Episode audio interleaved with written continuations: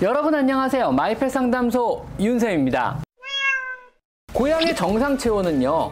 38도에서 39도 사이로 39.5도 이상이라면요 열이 있다고 판단하셔도 좋습니다. 고양이에게 발열을 유발하는 원인은 셀 수 없이 많습니다. 사람용 타이레놀 같은 해열제를 복용시켜서는 절대 절대 안 됩니다. 고양이 몸에서 열이 있다면요 우리는 어떻게 해줘야 하는 걸까요? 자 오늘은요 고양이 몸에 열이 있을 때 우리가 집에서 어떻게 해줘야 하는지 그리고 이럴 땐 병원에 데리고 가야 하는지 그런 것에 대해서 한번 얘기해 볼까 하는데요. 햇볕이 잘 드는 창가에서 한숨 푹 잔 것도 아니고요. 또 따스한 난로나 전열기구에 오래 앉아 있었던 것도 아닌데요. 몸이 뜨끈뜨끈하고 몸에서 열이 나는 것 같다면요. 한번 정확히 체온을 측정해 봐야만 합니다. 사실 고양이의 정상 체온은요. 사람에 비해서 약 2도 정도가 더 높기 때문에 우리가 손으로 재보는 것은 그리 정확하진 않습니다. 특히 비가 오거나 눈이 오는 등 주변의 습도가 올라가면은요. 우리의 손은 공기 중에 습도를 매개로 더 많은 감각을 느끼게 되어 정상 체온일지라도 더 열감을 느낄 수도 있습니다. 우리의 감각 기관은요. 생각보다 속기 쉬우며 또 정확하지도 않기 때문입니다. 그래도 비교적 손으로 정확히 재고 싶다면요. 고양이의 등이나 목 부분에서 체온을 재지 마시고요. 고양이의 허벅다리 안쪽, 털이 없는 부위죠. 이쪽으로 손을 대어 재보시는 것이 좋습니다. 털 부분은 체온이 정확하게 안 재지거든요. 그래서 이 부분에 손을 이렇게 집어넣고 체온을 재보시는 것이 정확하고요. 혹시라도 이 부분에 손을 대봤는데 열감이 좀 많이 느껴진다 그러면은요. 다시 체온계로 사용해서 정확하게 재어보는 것을 권장드립니다. 체온계는요. 약국에서 파는 몇천 원짜리를 사용하면 충분하고요. 체온계 끝에 베이비 오일이나 글리세린 같은 윤활제를 조금 바른 후에 그 항문 끝에서 한 1에서 2cm 정도 밀어놓고 체온을 재시면 됩니다.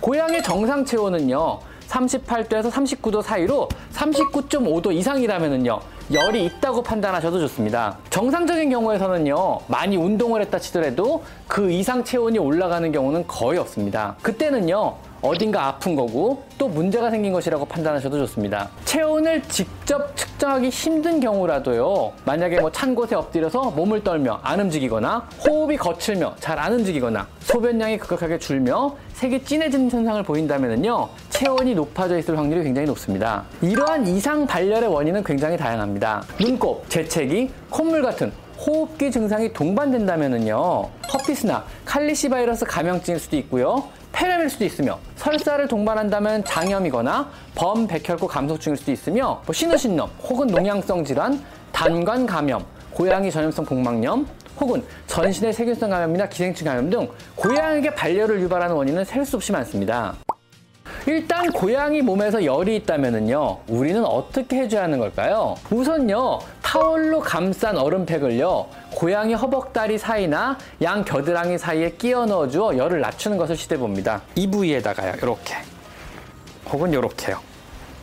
절대 어떤 경우에도요 사람용 타이레놀 같은 해열제를 복용시켜서는 절대 절대 안 됩니다. 사람용 해열제는요 고양이를 죽일 수 있다는 거 꼭 기억하셔야 되고 절대 먹이시면 안 됩니다. 아셨죠? 아이스팩을 사용하실 때는요 고양이의 체온이 지나치게 내려가는 것은 위험하기 때문에 주기적으로 체온을 측정하여 절대로 38도 이하로 내려가지 않도록 주의하셔야 합니다. 체온이 순식간에 더 내려가 버리는 경우도 있거든요. 열이 있다는 것은요 그만큼 고양이가 소비하는 에너지도 크다는 말이기 때문에요. 고양이 안정을 위해 조용한 곳으로 옮겨서 푹 쉬게 해주셔야만 합니다. 또한 열이 있다면요 물을 잘 안 먹게 되고요. 발열로 인해 탈수가 촉진될 수 있으므로 탈수가 되지 않도록 소량씩 자주 물을 급여해 주실 것을 권장드립니다. 그리고 또 혹시라도요. 이 발열 자체가 바이러스 감염에 의한 발열일 수도 있기 때문에 담요 사육 가정에서는요 전염성 질병을 옮기는 것을 대비해서 최대한 격리를 해주시고요 서로 서로 접촉을 삼가하도록 해주시는 것이 좋습니다 한 가정 내에서는요 사실 완벽한 격리는 어렵습니다 하지만은요 최대한 접촉을 자제시켜 주는 것만으로도요 감염의 위험을 최대한 낮출 수가 있습니다 이후 고양이가 정상 체온으로 돌아오고